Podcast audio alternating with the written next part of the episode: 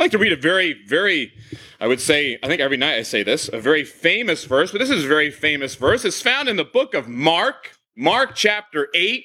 We're going to read verse 36. Mark chapter 8 and verse 36. If you turn to the New Testament side of your Bible, uh, to the right side, you're going to see Matthew, and right after that comes the book of Mark.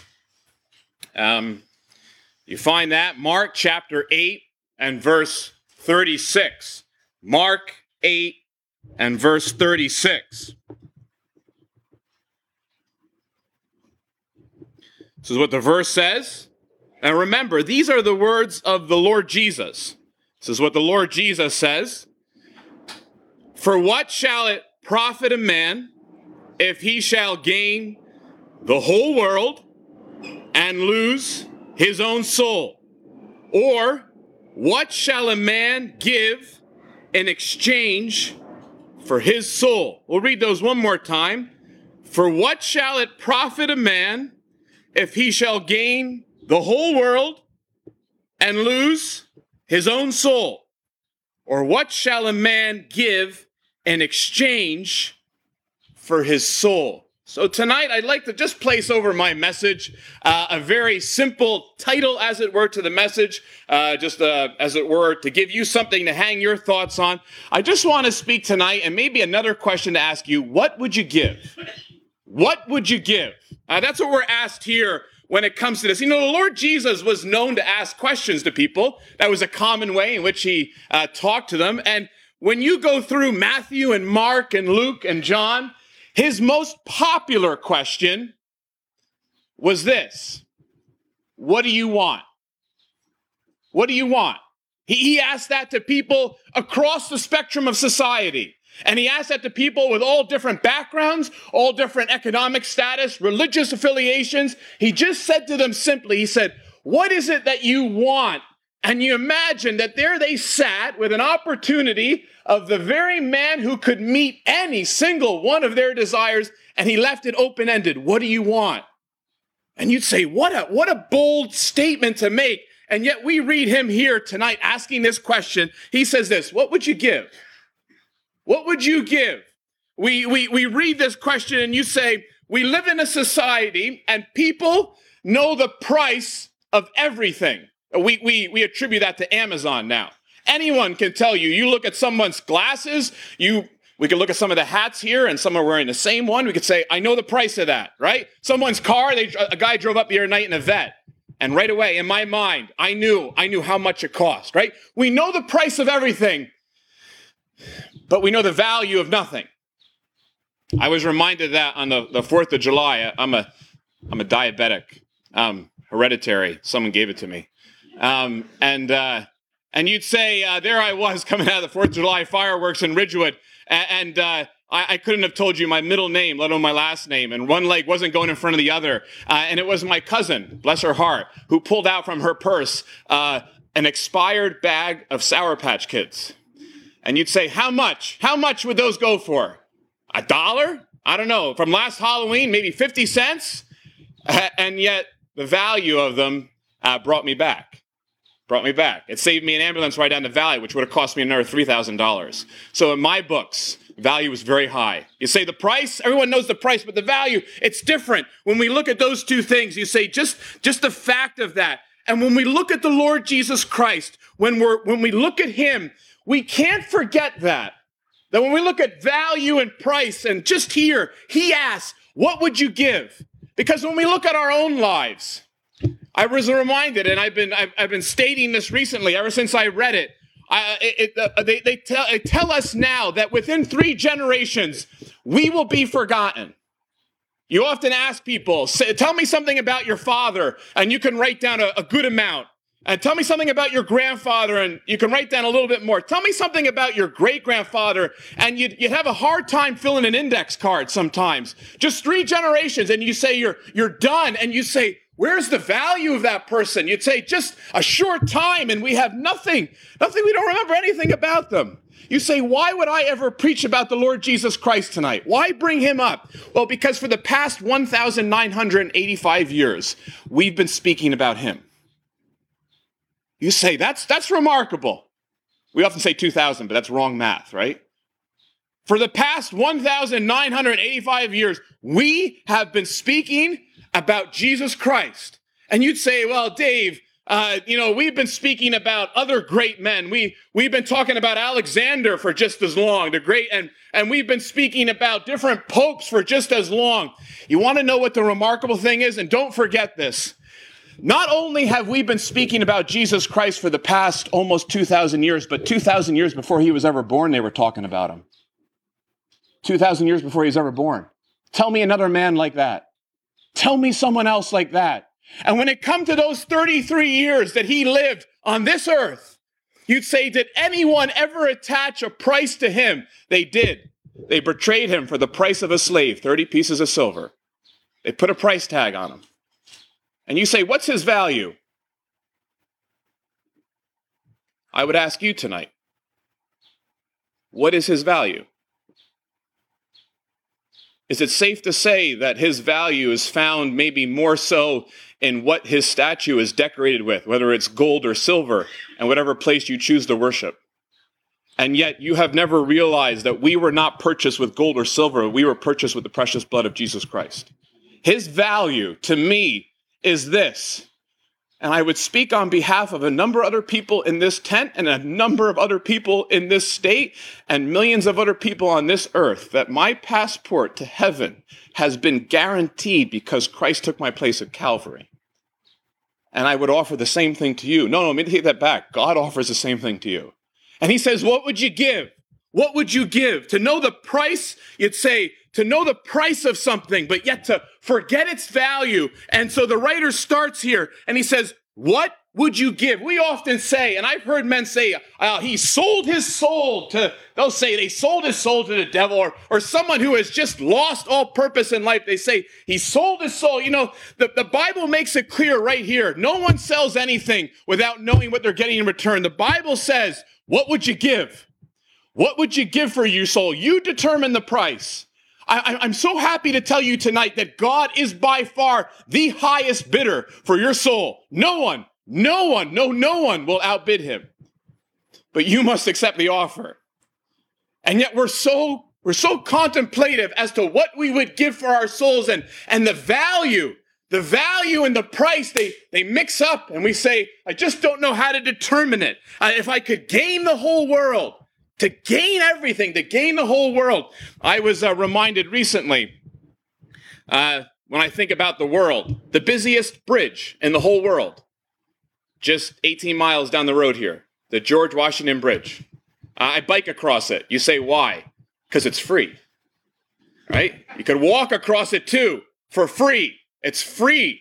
No, not a dollar. I, I commuted across that bridge for five years and they robbed me blind, right? And you'd say you were lucky to get a free pass on the way home coming out of the city. But no, every day. And, and I was reminded recently by someone who told me when they built that bridge during the Depression, it only cost them $60 million. You say, oh, I long for those days, right? I would long to be able to do something like that for $60 million. You say, unbelievable. Do you know that they collect that much in tolls in just three weeks now? Just three weeks. $60 million in the bank. You say, what are they doing with it? I don't know. You ask the Port Authority, what are they doing with it? But I'm reminded of this as I go across that bridge on my bike and you can feel it. You can feel it pulsate and bounce and just the, the, how massive it is. And you wonder how old it is. And I feel the same thing on other bridges, but that being the busiest, I think 60 million. I think every day close to $3 million collected in tolls here. And then I'm reminded of something else because as soon as I come through the little guard booth there, as you go around, I see a sign that says this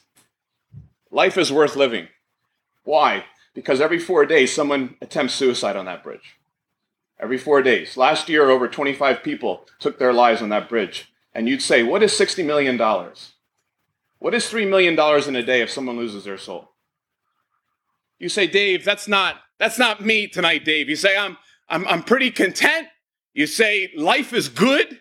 Um, it's not only a bumper sticker, but it's a it's a, an actual feeling that I have. I, I, I take it that what I've accomplished so far, what I got so far, is leading me right. And you say life is good. And and and if I had to answer your question tonight, Dave, what would I give? I just really am thankful for what has been given to me, all that I have.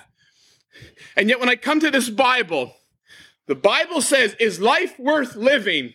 and it asks you the question, what would you give? And your answer, what happens if your answer, if you can't bring it past the grave? If your life is worth living because of family, which is a great, is a great thing. Oh, oh, that we would have more fathers and mothers that would say life is worth living because of my children. Oh, that we would have more kids that would say life is worth living because of my parents, because of my heritage, because of the way I was brought up. We'd say that would add so much dignity, so much more value to our society if that were the case. But my friend, the Bible says,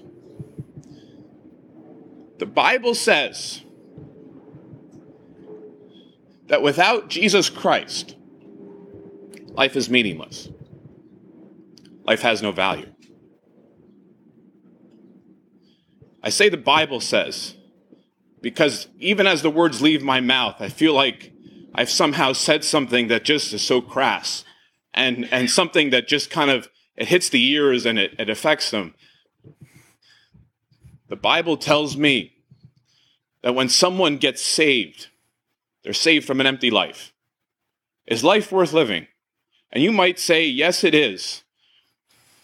And I would ask you this it's only worth living if what it's worth living for is something you bring past the tomb. Because here, he talks about the whole world, the whole world, to gain the whole world. And you say, that's an exaggeration. No one could gain the whole world. You know, it's almost as though sometimes he just pours everything in. And the Lord Jesus says, you know what? Take it all. Take everything. And you'd say, maybe he was just using hyperbole. Maybe he was just, he was trying to prove a point by using the whole world. I don't think so. I don't think so because the same, the same Savior in another gospel says that God loved the whole world, the world, everyone. It's the same, same book that tells us that. That writer goes on to say at the end of the Bible that Christ, he satisfied God at Calvary because he gave himself for the whole world's sins. Every single one of them. And you say, you don't believe that. Listen, I could close my eyes and point to anybody in the tent tonight and say that Christ died for you. The unfortunate fact is that there are people sitting in the tent tonight that want something else. And yet I would say, what would you give? What would you give? What would you give here? Because you say, to get the whole world, to have it all. And you know what happens every once in a while? They don't report the people taking their life on the bridge. They don't do it because they don't want copycats. They don't want people to impersonate it. You, it never gets reported. That might be news to you tonight, but they never talk about that because they don't want anyone else to get the idea. They have the signs up. Life is worth living, but they don't report it when it happens. You know what they do report? It's all over in the news when someone who had everything took their own life. We've been reminded in the past couple months, people who reached the apex of their game. It was the famous chef, Mr. Bourdain. Or what about the, uh, the woman's purse maker, Kate Spade? They had everything that you could ever dream of having. And if you asked them, what would you give? It obviously wasn't enough. They once interviewed Tom Brady, five time Super Bowl winner. Married to a supermodel. Wonderful looking kids. Everything you could want. An interview, he said these words There must be something else. There must be something more. So when people have the whole world, why are they still asking for more? Why is it it never satisfies? Why is it like a carrot that's being dangled in front of me? Why is it like salt water that once I taste it, I need more and yet it makes me more thirsty? Why is it? What would you give? What would you give? Uh, the Bible comes down and it says, What would you give? The soul, so valuable. You say, Why is the soul so valuable? If I could gain the whole world and lose it, You'd say, it must be valuable. That exchange makes it so valuable. What is it that gives it that value? I remember flying with my, my uncle in a very insignificant aircraft. And yet, when he would phone in to air traffic control, he would always say, there's six souls on board, or if it was just my brothers and him, there's five souls on board. And he would always use that. And we always loved asking him because he would always tell it to us kind of like a gospel message. We would say, Why do you use souls? And he goes, Because that's the best way to describe people who are still living. They're souls, they're not bodies. He goes, You could have an airplane and you could have five dead bodies on it coming back, maybe from the Middle East, and maybe they're Marines. He goes, Or you could have someone who's being taken across. My grandmother died overseas and they brought her back from Ireland on a plane. And when they gave the count of how many souls were on that plane, they didn't count her because she wasn't there. And you say the soul has value, so much value because it lasts forever. It goes on and on. You say it lasts forever. There's so few things that don't expire in life. The Word of God being one of them never expires. Jesus Christ, the same yesterday, today, and forever does not expire. And yet my soul will last forever. And when it comes to this, what would I give?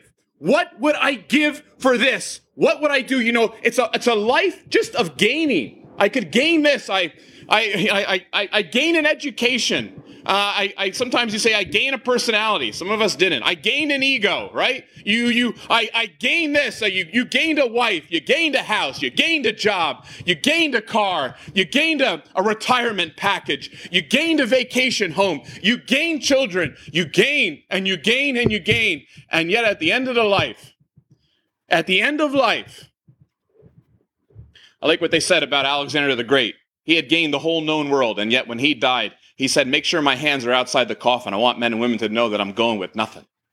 Nothing. You know, hearses don't have U Haul trailers behind them. You go away, nothing. They once said about, about John Rockefeller, they said, How much did he leave? And the answer came back, Everything. He left it all. You can't take it with you. So, whatever you gain in this life, whatever I stand to inherit, to gain in this life, whatever it is notoriety, nobility, whatever it is that I stand to gain in this life, I'm finally posed with this question whatever it is, and whatever it could be, what would I give for my soul? And, and the answer from the Lord Jesus Christ, it resounds. It says, What would a man give in exchange for his soul? For the real you? We know the price of everything.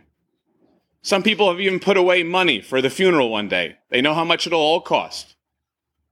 They know how much the plot is. They know how much the casket is. They know how much the, the, the services will run. And yet sometimes you realize the value of people when they're gone. We often say you don't know what you had till it's taken away. The Bible says, What would you give? What would you give? I could tell you tonight what God gave. Because sometimes the question leads us down this path. What would I give in exchange for my soul? What what would I give in exchange for what? And and every day, day in and day out, it's the what. And many of us have, have lived lives like that, just asking ourselves day after day, what, what? And then for some of us, there was a day in our lives when we realized that there was a who who was given for us. There was a person. A what can't save you. A who can. A what can't buy you. A who can. And so, though the verse says, What would it profit you if you gained it all and you lost your soul? You say, Preacher, just tell me. Tell me, how does someone not lose their soul the verse says, What would a man give in exchange for his soul? I can tell you what heaven gave for your soul tonight.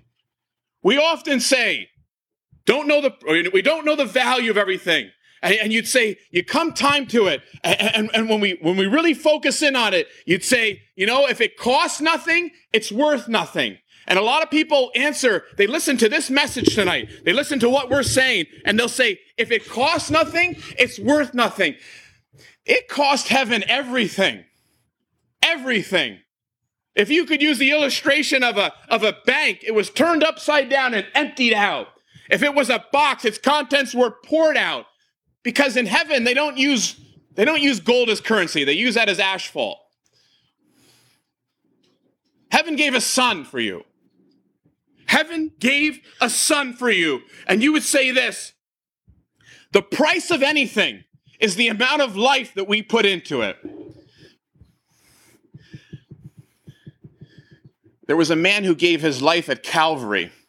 And I look over my audience tonight, and I'm looking at people, and I would never venture or dare to speak for you, but I would almost say this is guaranteed. I'm looking at an audience tonight where most people would accept the historical fact that on a Friday afternoon in the year AD 33, there was a man from Nazareth who died on a cross.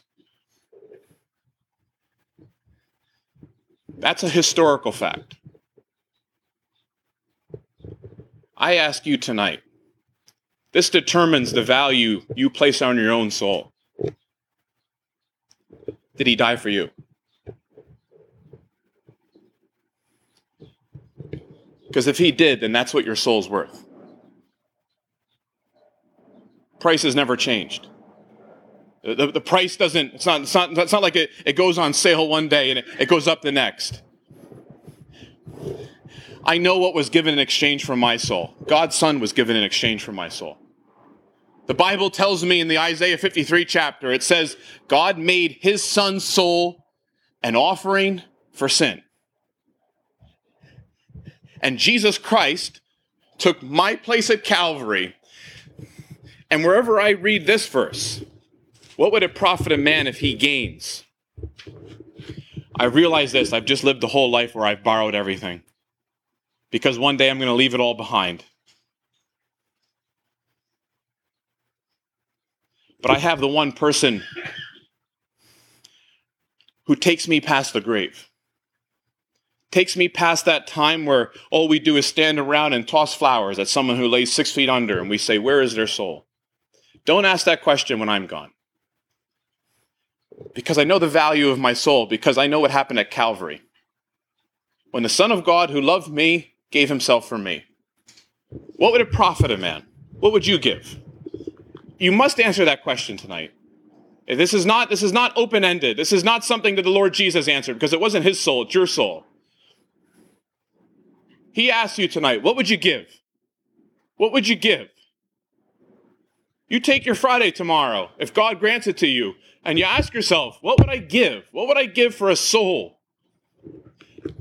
And then just realize who the highest bidder is for your soul was the one who gave everything. When he gave his son to Calvary, he gave everything. And we all know the price that was paid at Calvary. It was a life that was given. Would to God that tonight you would realize the value in it.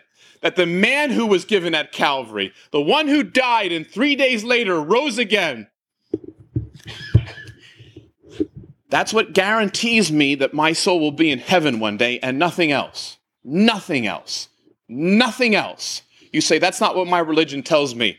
Religions one day will expire. The Bible will not. The Bible tells me I was redeemed with the precious blood of Christ. The Bible tells me that the man who died at Calvary died for sinners. And I've never found a more apt way to describe myself. You could know value tonight, untold. You could know worth that is something that could never be taken away from you. We all fear having someone devalue us in life. I present to you tonight the one man who values you far above any other person, Jesus Christ. You could stop asking what you would give and you could realize who was given. Jesus Christ was given for your soul at Calvary for your sins to save you from a lost and meaningless life, from a lost eternity. He gave himself in order to save you. And you'd say, Is that a free offer to anyone? Yes. You say, No, Dave, it can't be free because you said if it's worth nothing, then it costs nothing. If it, if, it, if, it, if, it, if it costs nothing, then it's worth nothing. It costs God everything. If you realize that tonight, you would take Christ as your Savior because He is the highest bidder for your soul. And he would love to save someone tonight because of what is written in his word that Christ receiveth sinners, that Christ Jesus came into the world to save sinners, that you would trust him tonight.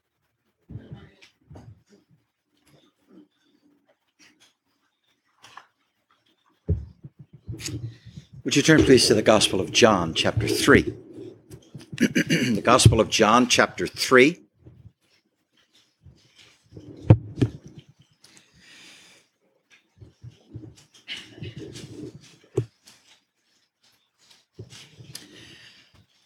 And verse 16. John chapter 3 and verse 16.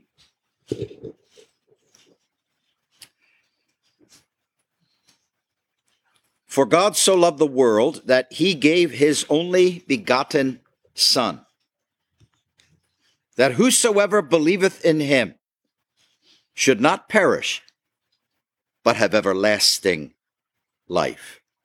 Now, it's unlikely that you will ever read 25 more important words, so please allow me to read them with you again. For God so loved the world that he gave his only begotten Son, that whosoever believeth in him should not perish, but have everlasting life. You'll see right away that in this verse, the Lord Jesus talks about the world again. Only he's using the same word, as we often do with words, in two different ways. The world that Mr. Zuderman has been telling us about that is infinitely less in value than your soul is the world of things, the world of possessions, the society around you and everything that it offers you. The world in this verse is the world of people, of human beings. And God so loved the world that he gave his only begotten son. Now, there are many preachers who have spoken about this verse as though it were, um, a mountaintop in the scriptures, like it were the Mount Everest of the Bible, if you will. Actually, I, I think, and maybe this is the simplest way that I could talk about it, I want you to think about four towering truths, four mountain peaks, if you will, in this wonderful verse. I want you to think about God and his love, Christ and his life, the gospel and the lost, and this audience and the Lord those four things. The Lord Jesus is stating God's love for the world. Now, I don't know what you think about God. Hollywood has done a, a pretty good job of smearing his name and misrepresenting him. And there are many people who uh, judge what God must be like when they look around them and see a world in which sin has shattered the lives and happiness of billions of people.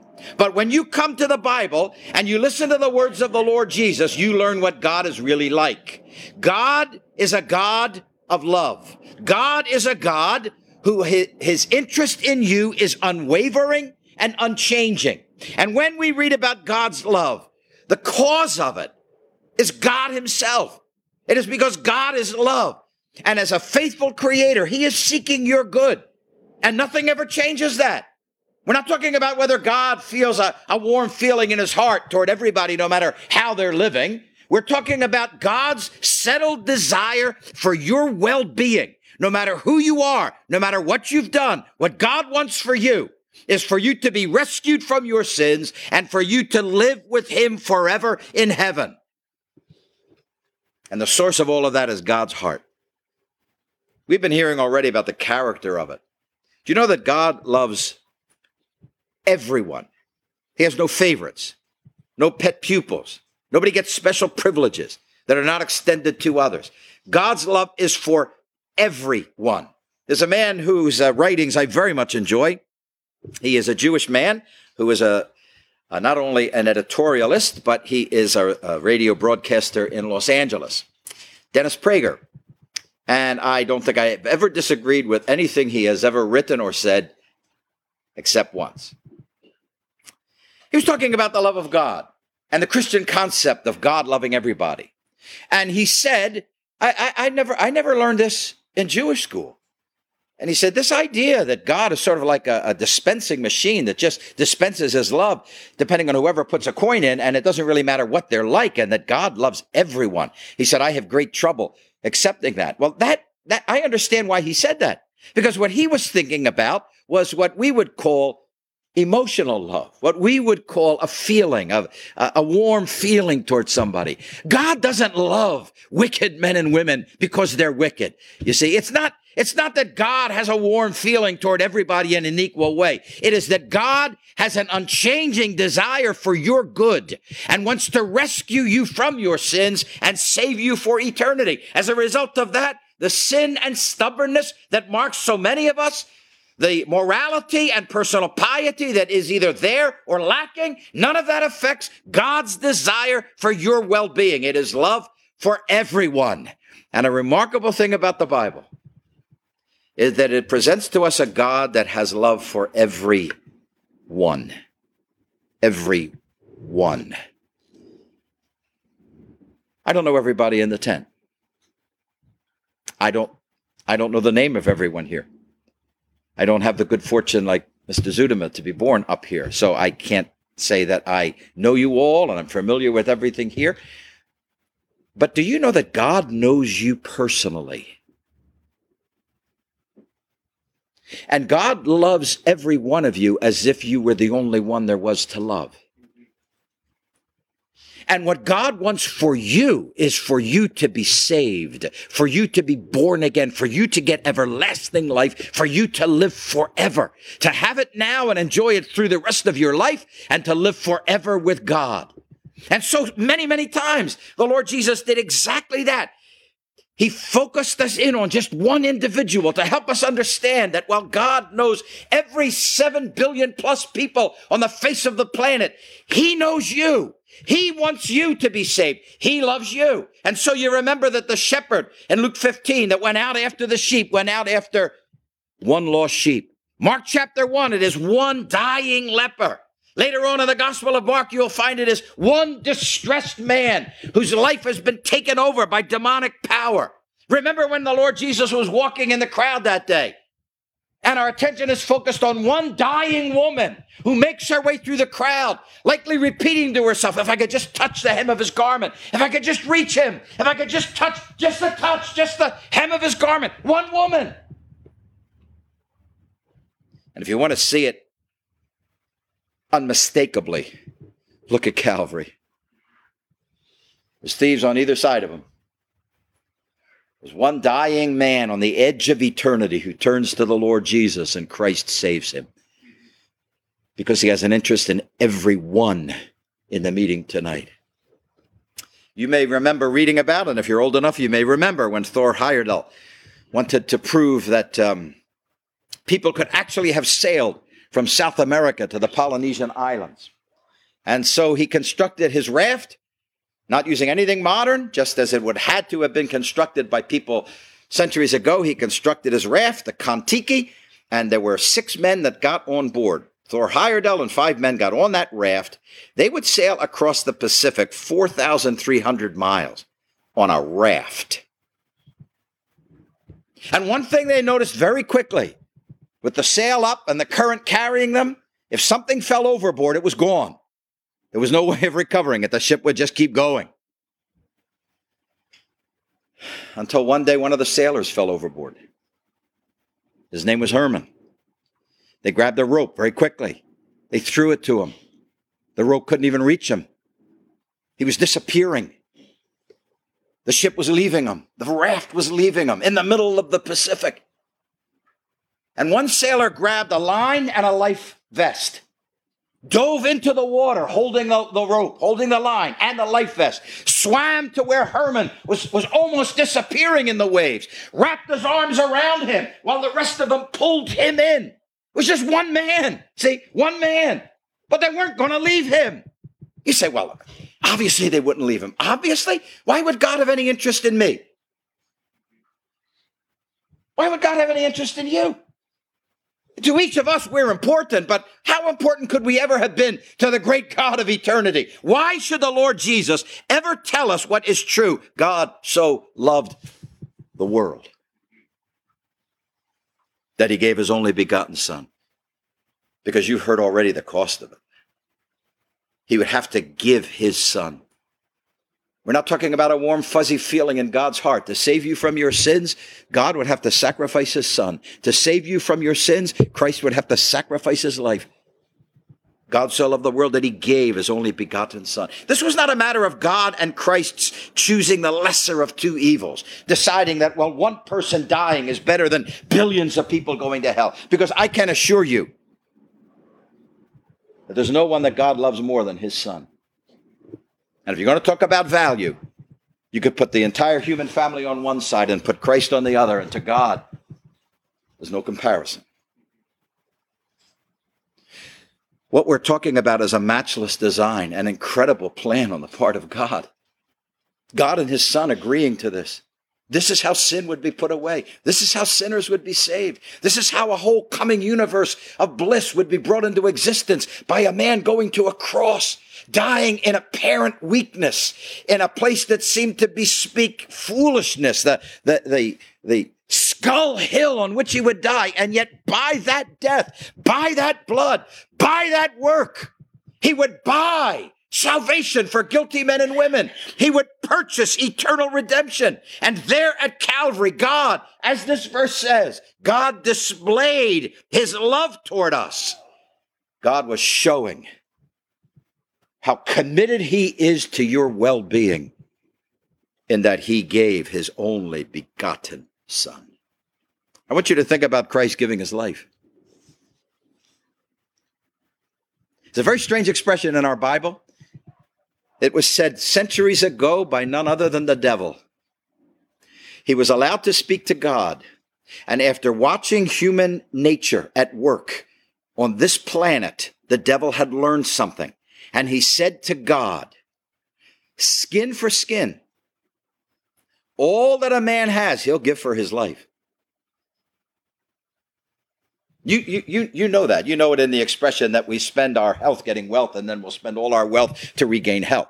All that a man has, the devil said he'll give for his life. If you put a, if you, if you put a man here and you say, now either you give up everything or I kill you, all that a man has, he'll give for his life. And then you come to Calvary. And you had a man who gave all that he had for your life for you to be saved. And one of the Christians praying before the meeting, asking God to bless you and to bless his word tonight, quoted from Paul's letter to the Corinthians when he said, You know the grace of our Lord Jesus Christ, that though he was rich, yet for your sakes he became poor so that you could become rich. All the glory that was his in heaven, the majesty, the splendor, all that was veiled. It meant nothing to him. And he came here to die. He sacrificed himself. He suffered for sins. He died for the ungodly. He died for the guilty. He died for sinners. There was a woman in Canada some years ago, a Jewish woman, and she had many, many questions about the afterlife and about where she would be when she died. And she got hold of a Bible, her Bible, the Hebrew Scriptures, what we call the Old Testament. She started at Genesis chapter 1 and she read all the way through the Old Testament to what we call Malachi chapter 4, although the books are arranged differently in the Jewish Bible. They're still the same books. She read the whole of the Old Testament. And when she got to the last chapter and she was finished reading it, the first thing in her mind was this That's it? It, it ends? The, no, it can't end there. Because you see, what had happened is her reading had raised questions but never gave answers. Her reading had shown her pictures of how to be saved, but never showed her how to become saved. Her reading had presented her with prophecies, but no fulfilling of those prophecies. So she snuck in an Old Testament into her house, a New Testament, and she began to read the New Testament. She started in Mark, Matthew chapter 1, and the first thing that struck her was how Jewish it all was. It had to do with Jewish people in a Jewish land, a man who was born a Jew and was the Messiah. And as she began to read, her answers she was finding the answers to her questions. She was watching the prophecies being fulfilled. She was finding what the Bible had to say about the one person in the entire universe who was able to do this great work of redemption, of salvation. There's none of us could ever have done it. All of us combined could never have done it. The one person who could pay for sin, the one person whose infinite value would outweigh the sin of an entire race and the value of every human being was sitting at the right hand of God. And because God loved the world, he gave his son. And because Christ loved you, he gave his life. And now that message is incorporated in a thing in the Bible called the gospel. It literally means good news. It is a message that is extended to the world. Did you notice the word I read? Whosoever believeth in him. Whosoever believeth in him. That word, I hope they never change it. That word that word is like a like a, a huge parchment unrolling, as if a, a scroll were unrolled and stretched from pole to pole or from side to side. Whosoever believeth in him. That leaves no one out here. Whosoever believeth in him should not perish, but have everlasting life. This message is a message that brings blessing to human beings. We're not trying to get you to join a church or change your religion.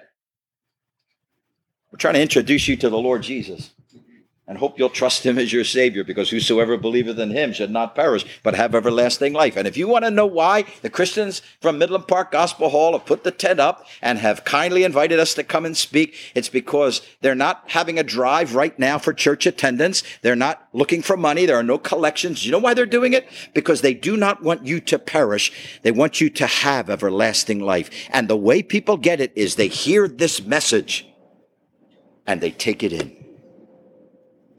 Has there been a moment in your life, somewhere in this world, has there been a moment in your life when you personally trusted Christ as your Savior?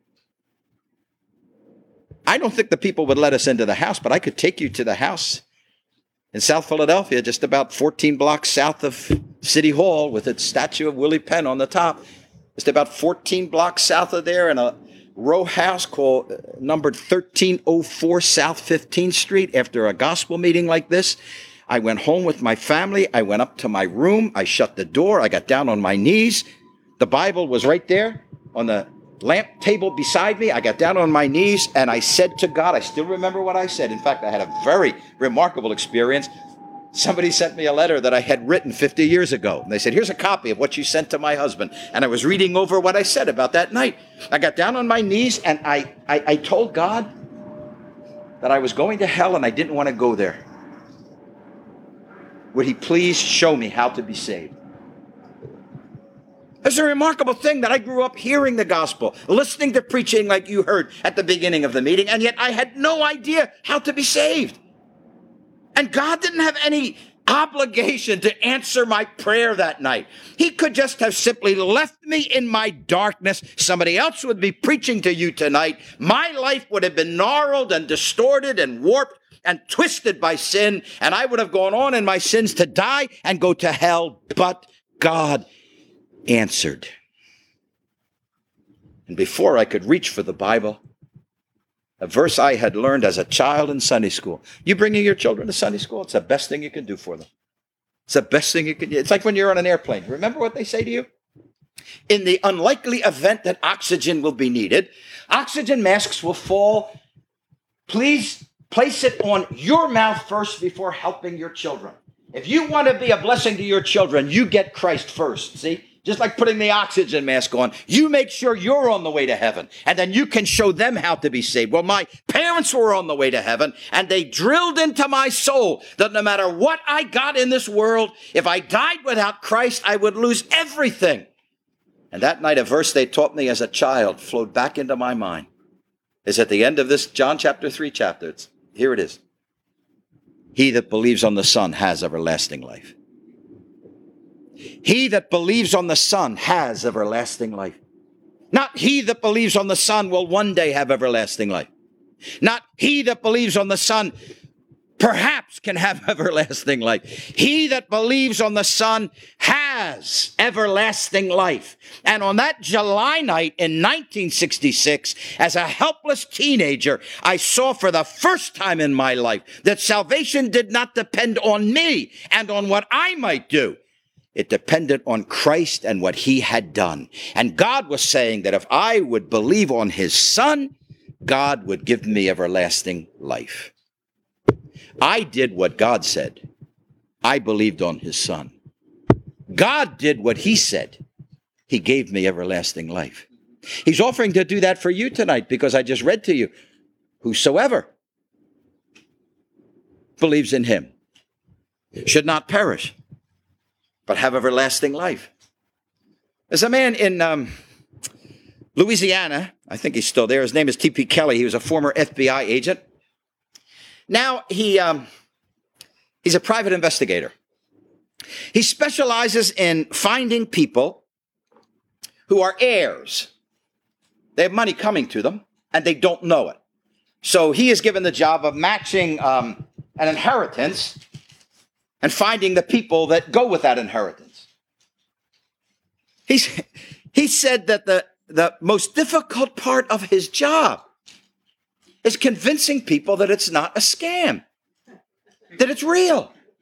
He said, The last man I had to find, he was inheriting $15,000. Well, when I told him about it, he wanted to run away from me. He thought it was some kind of con game I was playing on him. And he said, The most difficult part of my job is convincing them that this is not fraud, it's not a bad joke, it's real.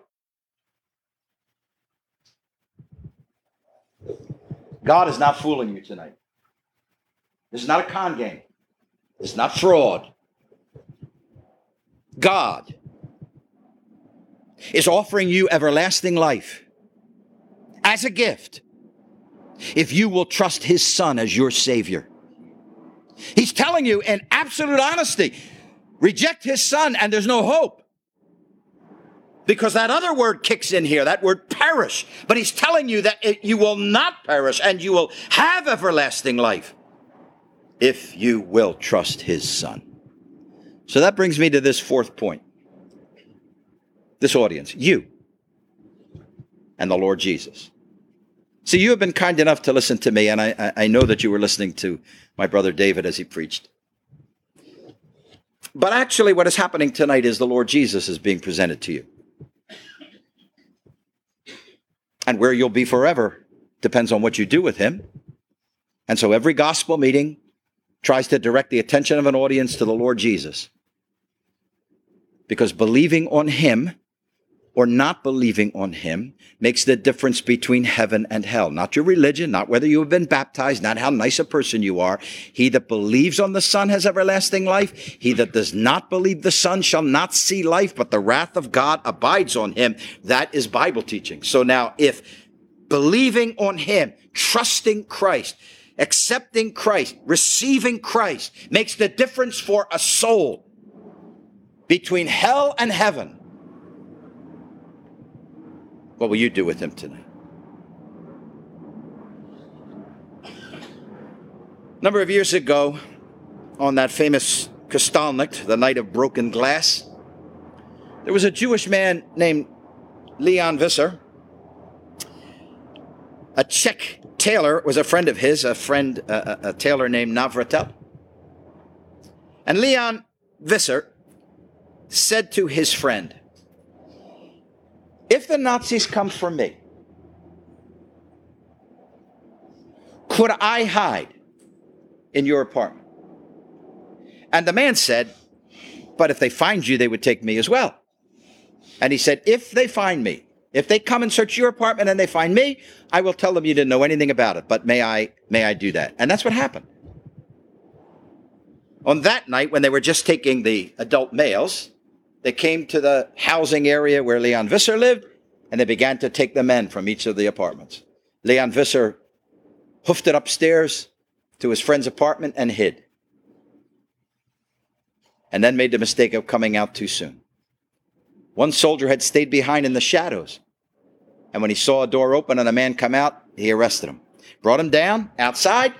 When he, Mr. Visser says, when he got outside, there was a line of men by twos. There was a soldier at the head of the line. There was a soldier in the middle of the line. There was a soldier near the end of the line. And he had been placed last.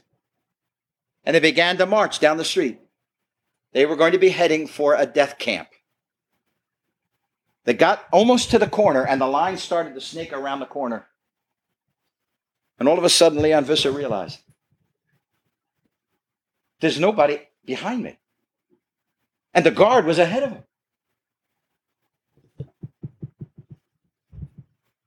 There were a flight of stairs leading down to a um, dry cleaning place. And Leon Visser, instead of walking around the corner, walked down the stairs. He walked in and he said to the man, Is my wife here? Of course she wasn't. Is my wife here? No, he said. Well, I will just sit here, he said, and wait. He said, I sat, I sat down. I thought any moment the door will open and they'll come back in for me. And they never came. He went on to live. He survived the war. His family survived the war. What made the difference? He could simply have gone on. That was the fate that was decided for him. He could simply have gone on, stay in line, go on, be gassed. But there was a door there. See, there was a door that he could walk through. And if he took that, it would make all the difference between death and life. You can leave here tonight, and you can imagine that, that all you heard was of no more importance than the weather in Auckland, New Zealand, as far as you're concerned. Or tonight you could realize the God of heaven who loves you, who gave his son to die for you, is offering you everlasting life. And if you take it, you'll be in heaven forever. If you take him, if you trust him, he'll deliver you from your sins. He'll give you a life that's worth living. And he'll take you to heaven when you die. And as one man said who heard the gospel, what's not to like? What's not to like? Being saved from sin, being saved from hell, being saved from losing your soul. Whosoever believeth in him should not perish, but have everlasting life. I hope you will leave this tent tonight having, having